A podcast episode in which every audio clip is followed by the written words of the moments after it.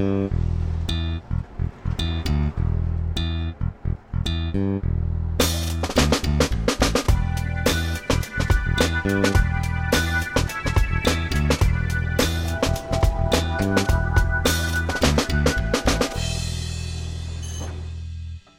Kontynuujemy cykl pod tytułem Polityka transportowa.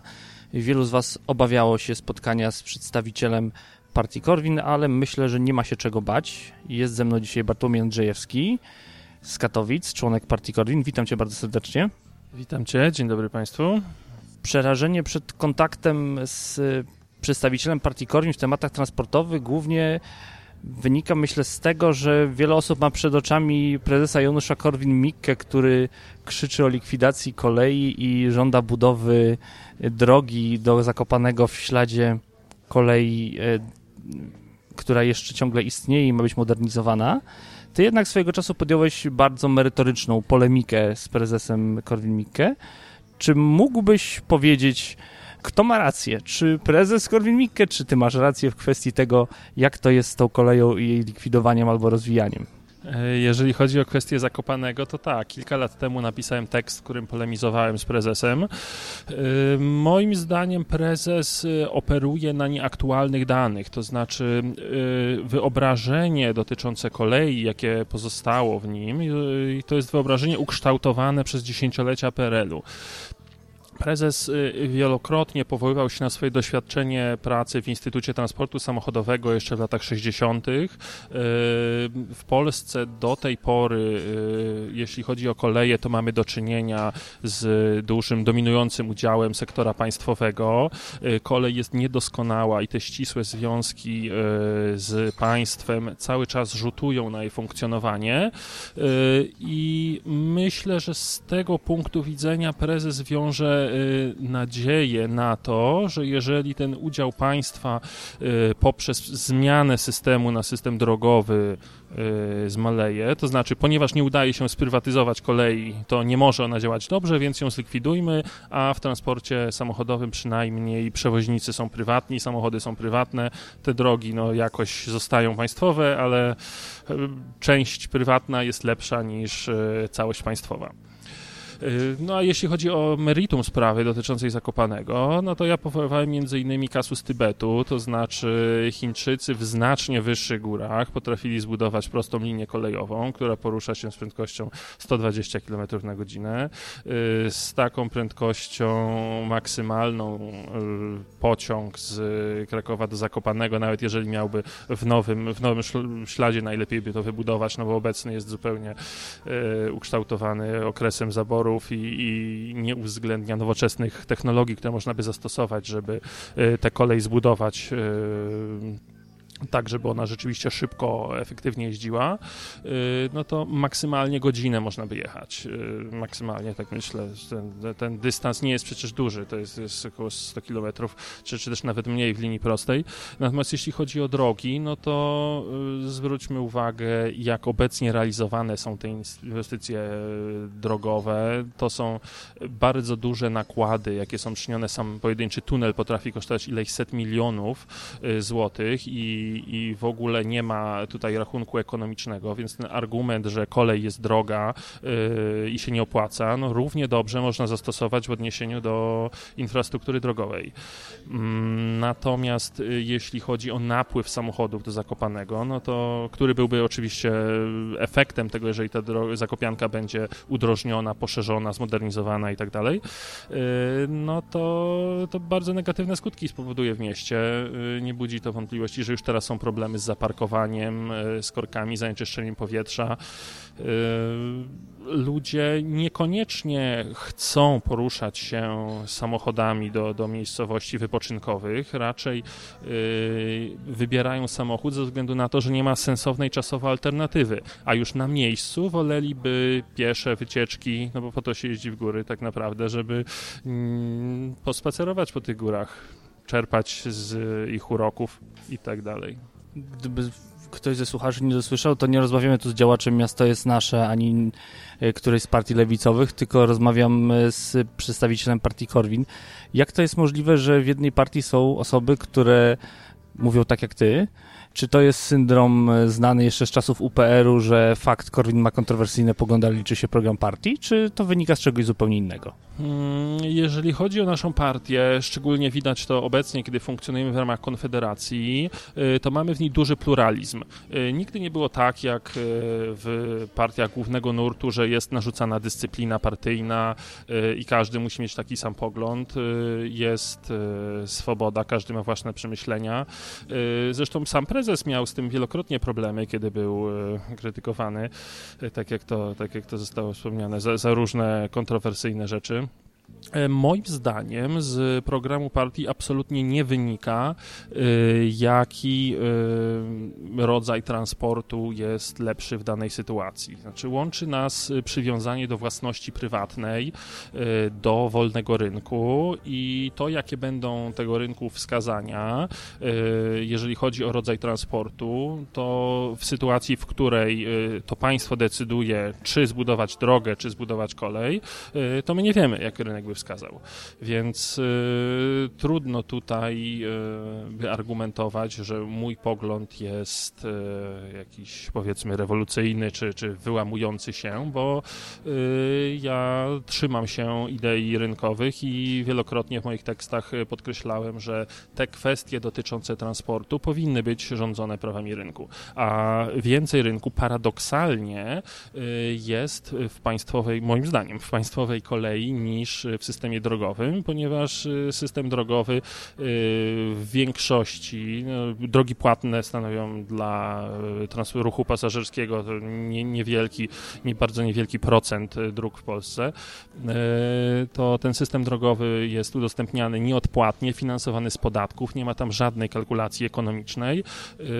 Różnego rodzaju usługi dodatkowe również świadczone są w sposób zupełnie uznaniowy, to znaczy interwencje straży pożarnej, interwencje służb medycznych, e, policji i tak dalej, a w przypadku kolei, no to nawet e, sokiści są wkalkulowani w budżet kolejowy. Kolej ma własne służby do e, odladzania trakcji, podczas gdy to władza publiczna jest odpowiedzialna za odśnieżanie dróg i tak dalej. Więcej rachunku ekonomicznego paradoksalnie jest w państwowej kolei niż na drogach. Takie jest moje zdanie. To z czego wynika tak ogromne przywiązanie, a przynajmniej deklaracje, bo jeżeli spojrzymy na wielu przedstawicieli, czy to publicystów, czy to przedstawicieli ze świata polityki, no to widzimy, że oni bardzo chętnie pozorom korzystają z transportu zbiorowego, z transportu publicznego.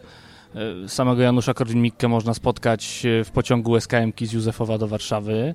Wielu publicystów e, deklarujących się jako konserwatywno-liberalni regularnie korzysta z państwowej kolei, na którą często wyklinają. Czasem okazuje się, że nawet nie mają prawa jazdy ale jednak jakby w tym, w tym nurcie w polskiej polityce jest jednak bardzo silne przywiązanie do tego, żeby jednak bardzo mocno wstawiać się w ich mniemaniu, tak to wygląda, wstawiać się za kierowcami, podkreślać, że kierowcy są łupieni.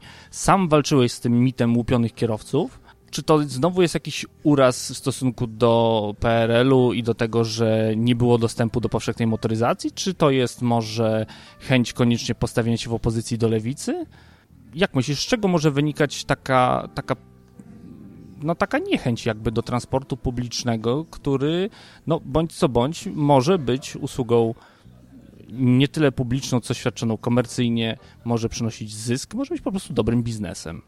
Mhm jakby już sama nazwa tutaj wywołuje dreszcze u niektórych działaczy e, naszej partii. Transport publiczny, wszystko co publiczne kojarzy się negatywnie. E, oczywiście nie przywiązujemy aż takiej dużej wagi do nazw, natomiast natomiast sądzę, że nie to może jak było w PRL-u, ale jak jest teraz, to znaczy, że przewozy pasażerskie są jednak y, domeną y, władz komunalnych i, władz państwowych, też spółek państwowych.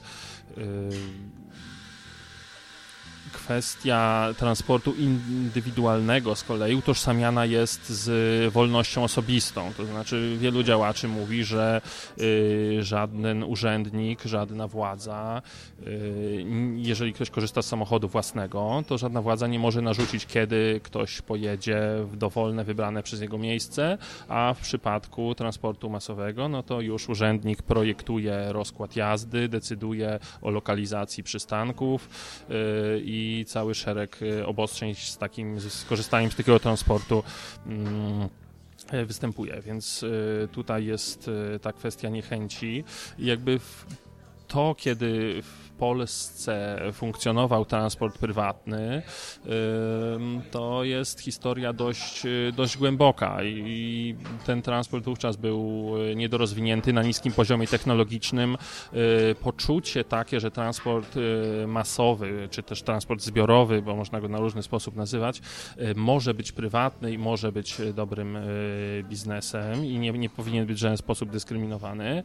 Być może utrwaliło się w pamięci pamięci części Amerykanów, y, którzy przez dziesięciolecia przed epoką motoryzacji doświadczali y, korzyści z w zasadzie najlepiej rozwiniętej na świecie sieci kolejowej. Natomiast w Polsce jednak te pokolenia, które, które żyją obecnie, no to one wszystkie sięgają pamięcią w najlepszym razie do, do kolei przedwojennej, przed, przed II wojny światowej, która również była, była państwowa.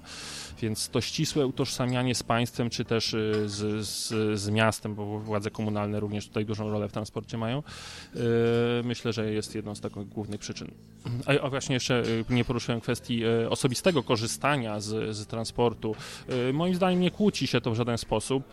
Myślę, że prezes Korwin-Mikke na przykład może mieć dużą satysfakcję z tego, że, że korzysta z dotowanego na zasadzie, że odbija sobie korzystając z dotowanego transportu część podatków, które wcześniej zapłacił. Ale z tego, co powiedziałeś, wynika, że w dużej mierze jest to kwestia pewnych uprzedzeń, bo czytając Twoje teksty, tutaj muszę wszystkich e, serdecznie zachęcić do czytania strony e, Bartłomieja na Facebooku i również na WordPressie. E, linki zamieszczę pod opisem audycji. No, bardzo merytorycznie poruszasz tematy związane właśnie z kwestią czy to rentowności dróg publicznych, czy z, właśnie z brakiem odpłatności za nie, z kwestiami opodatkowania paliw, e, czy kwestiami na przykład y, bezpłatnej komunikacji miejskiej, którą już poruszałem w jednej z audycji, czy też właśnie o, e, mówiłeś przed chwilą o prywatnych tramwajach e, i prywatnej kolei w, w USA, o której również była poświęcona jedna z moich audycji. Czy to trochę się nie kłóci, że, że jakby merytoryczne uzasadnienie jest bardzo w tle, a jednak oparte postulaty na uprzedzeniach przebijają się do mediów? Czy to nie powinna być bardziej merytokracja niż ta demokracja z gwiazdkami w nazwie? E, to znaczy, my w ogóle nie jesteśmy demokratami, więc demokracja bez gwiazdek, e, czy też z gwiazdkami, to jest przez nas odrzucana, natomiast emerytokracja jak najbardziej. E, ja staram się w partii rozmawiać na te tematy, również osobiście i poprzez teksty zwracam się do niektórych kolegów z partii, żeby pewne mm, opinie, pewne poglądy przemyśleli, żeby zwrócili uwagę na aktualne dane.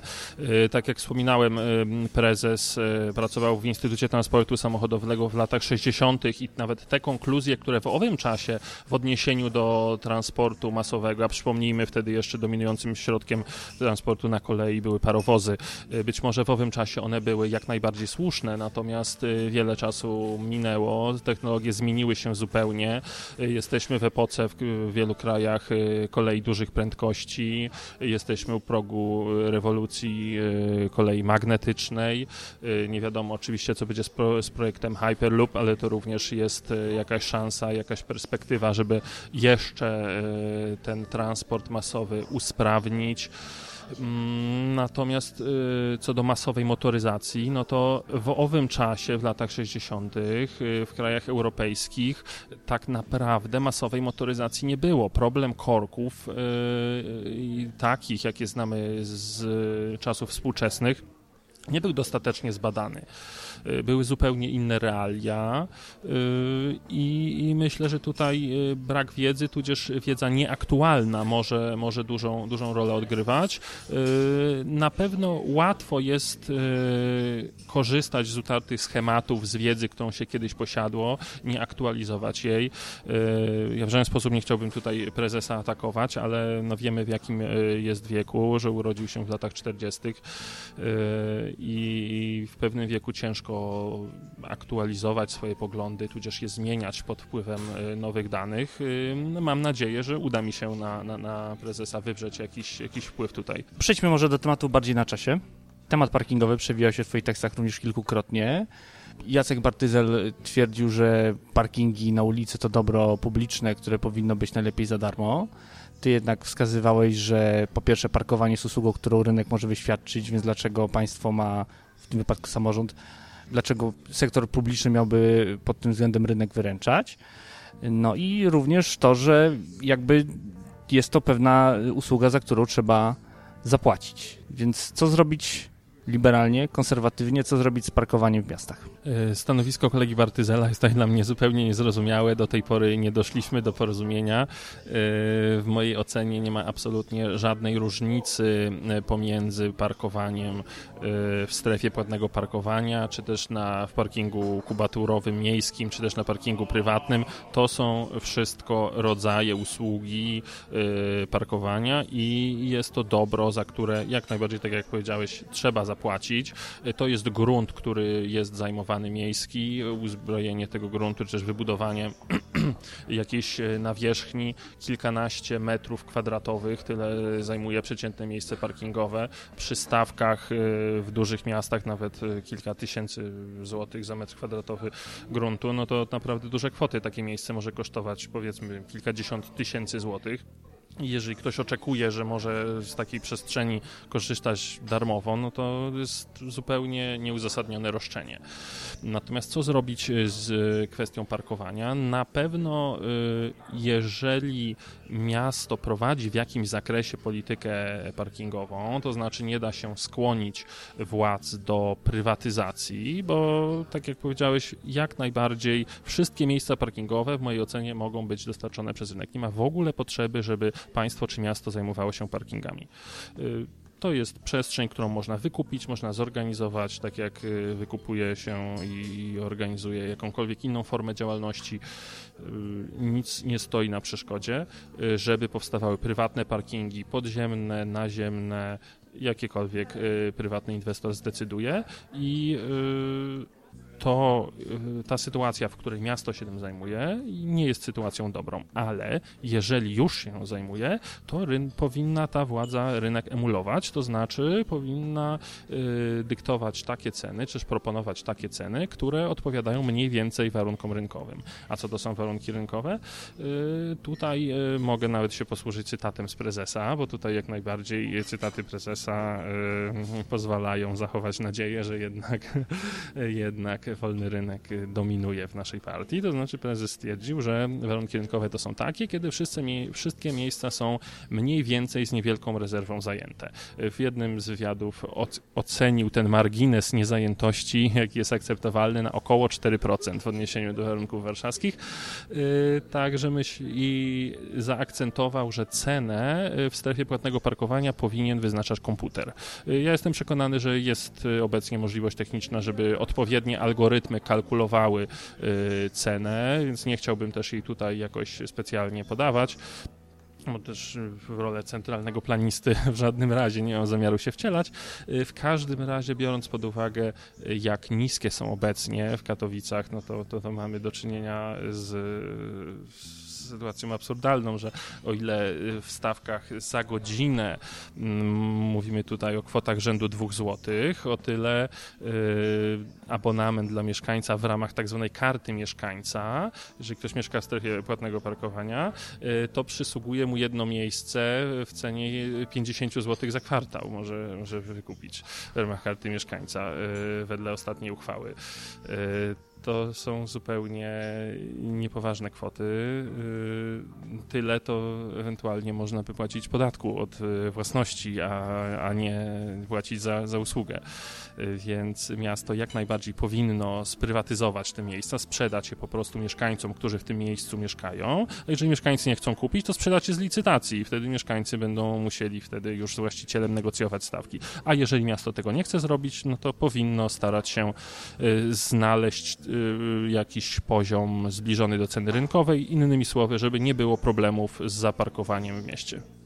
E, a co byś odpowiedział na tezę pod tytułem, że niskie ceny ustalane odgórnie parkowania e, na terenach miejskich w strefie płatnego parkowania E, są tak naprawdę dumpingiem cenowym, który uniemożliwia inwestorom prywatnym uzyskanie należytej stopy zwrotu, w ogóle myśleniu o tym, że inwestycja w jakikolwiek parking prywatny, udostępniony za stawki rynkowe, po prostu torpeduje te inwestycje. Ja się pod tą tezą jak najbardziej podpisuję. E, w nieco może innych słowach e, stawiałem taką tezę w moich tekstach. Jak najbardziej jest to prawda. E, jeżeli miasto zapewnia jakieś dobro nieodpłatnie, to prywatny inwestor nie będzie inwestował w dostarczanie tego dobra, no bo trudno, żeby znalazło się dużo chętnych do zakupu takiego dobra, jeżeli mają szansę na to, że dostaną je za darmo od miasta. Przejdźmy do kolejnego tematu. Dalej będziemy mówić o pieniądzach. Bardzo dużym echem odbija się zawsze każda podwyżka ceny na autostradzie A2 e, w zarządzie Autostrady Wielkopolskiej. Mówię tu o odcinku z Konina do Nowego Tomyśla, tego, do którego państwo nie dopłaca, przynajmniej bezpośrednio, bowiem gwarantuje tylko kredyty, które Autostrada Wielkopolska zaciągnęła po ten odcinek.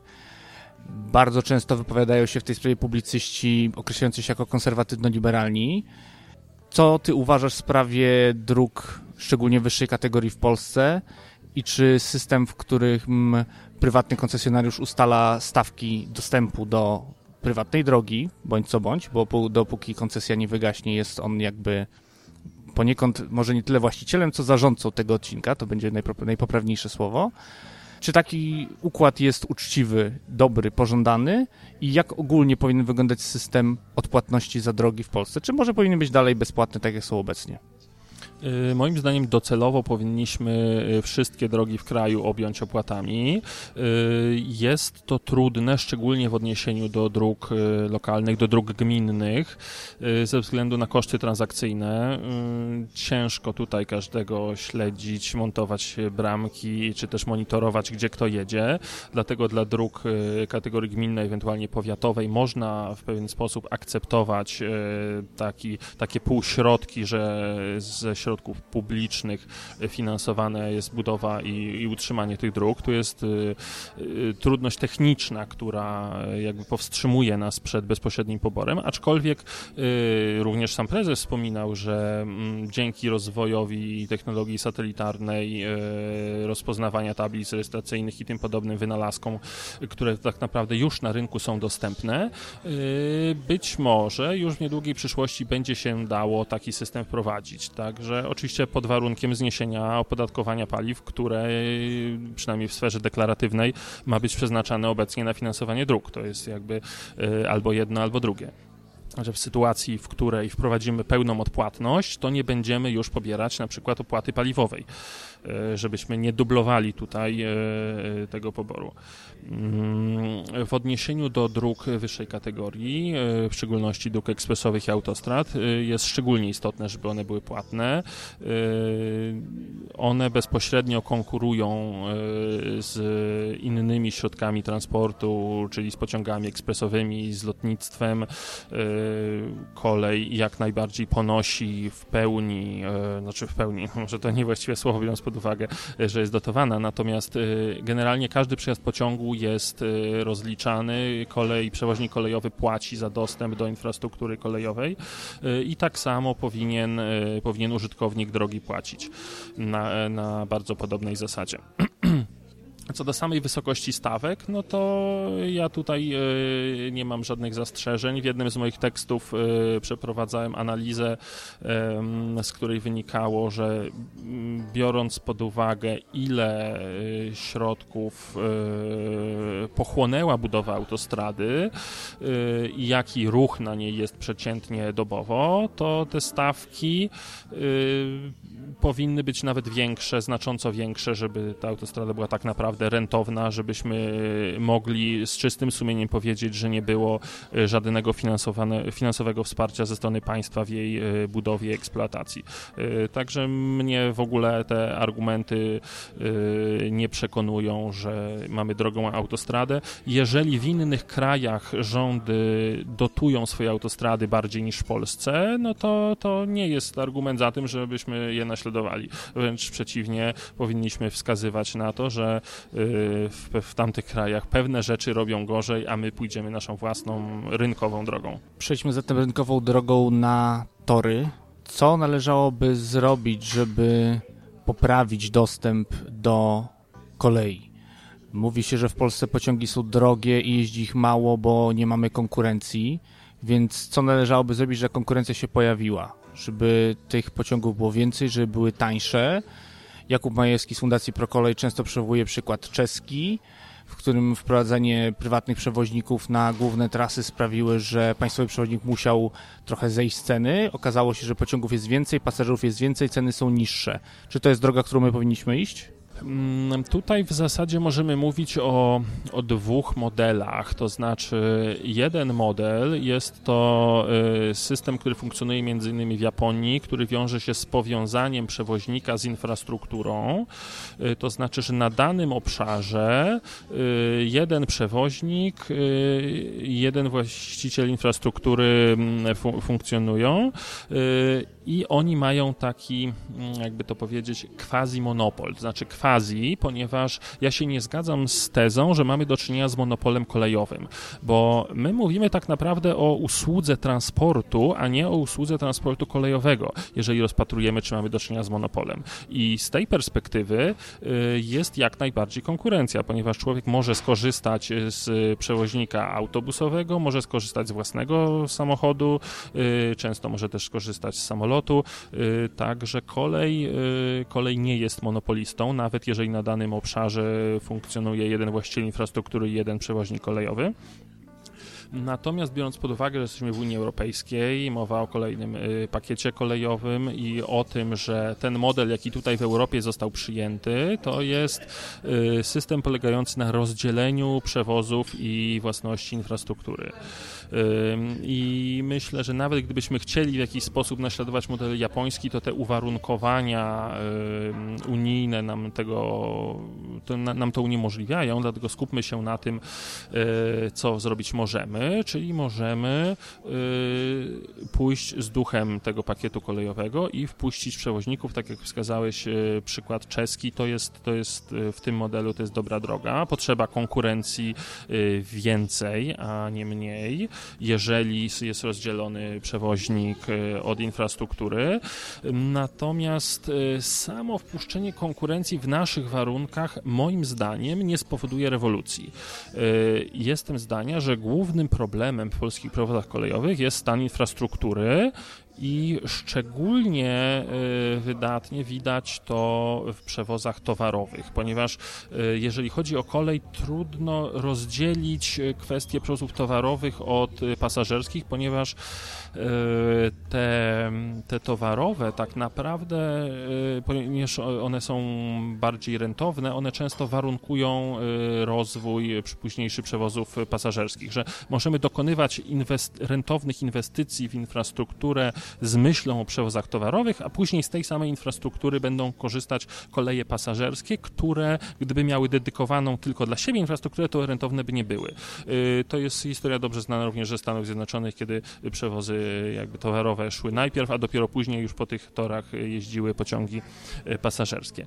Y, czyli jeżeli w Polsce wedle danych Urzędu Transportu Kolejowego mamy średnią prędkość handlową pociągów towarowych rzędu dwudziestu kilku kilometrów na godzinę, no to są to przewozy zupełnie niekonkurencyjne. Szczególnie, że w krajach ościennych, na przykład w Niemczech, to, to jest ta prędkość handlowa około 60 km na godzinę. To jest przepaść, różnica ponad dwukrotna. Mm, I należy też zwrócić uwagę, że zarówno infrastruktura kolejowa, jak i drogowa były rozwijane, zarządzane przez państwo. Czyli to państwo od, swoją polityką odpowiada za te dysproporcje. Nie możemy tutaj mówić, że kierowcy są dyskryminowani, y, czy też kierowcy są pokrzywdzeni. Jeżeli y, jesteśmy w sytuacji, w której wybudowano y, tysiące kilometrów dróg ekspresowych i autostrad, natomiast nie wybudowano ani kilometra kolei dużych prędkości. Były programy modernizacji, remontów dróg lokalnych, buduje się obwodnice, a dróg, przepraszam, linii kolejowych mm, na takim znaczeniu lokalnym to wybudowano wybudowano może w ciągu całej III Rzeczypospolitej, w ciągu kilkudziesięciu lat wybudowano kilkadziesiąt kilometrów, dlaczego połowa chyba przypada na pomorską kolej metropolitalną. No to są w ogóle, to są niepoważne liczby. Kolej była systematycznie zwijana i to kolej była dyskryminowana. Natomiast co do szans, jakie, jakie, jakie widzę, no to przede wszystkim poprawa stanu infrastruktury jakieś takie przełamanie tego zapóźnienia, y, jakie przez dziesięciolecia na kolei powstawało. Bo też nie jest prawdą, że okres PRL-u był jakimś kolejowym Eldorado.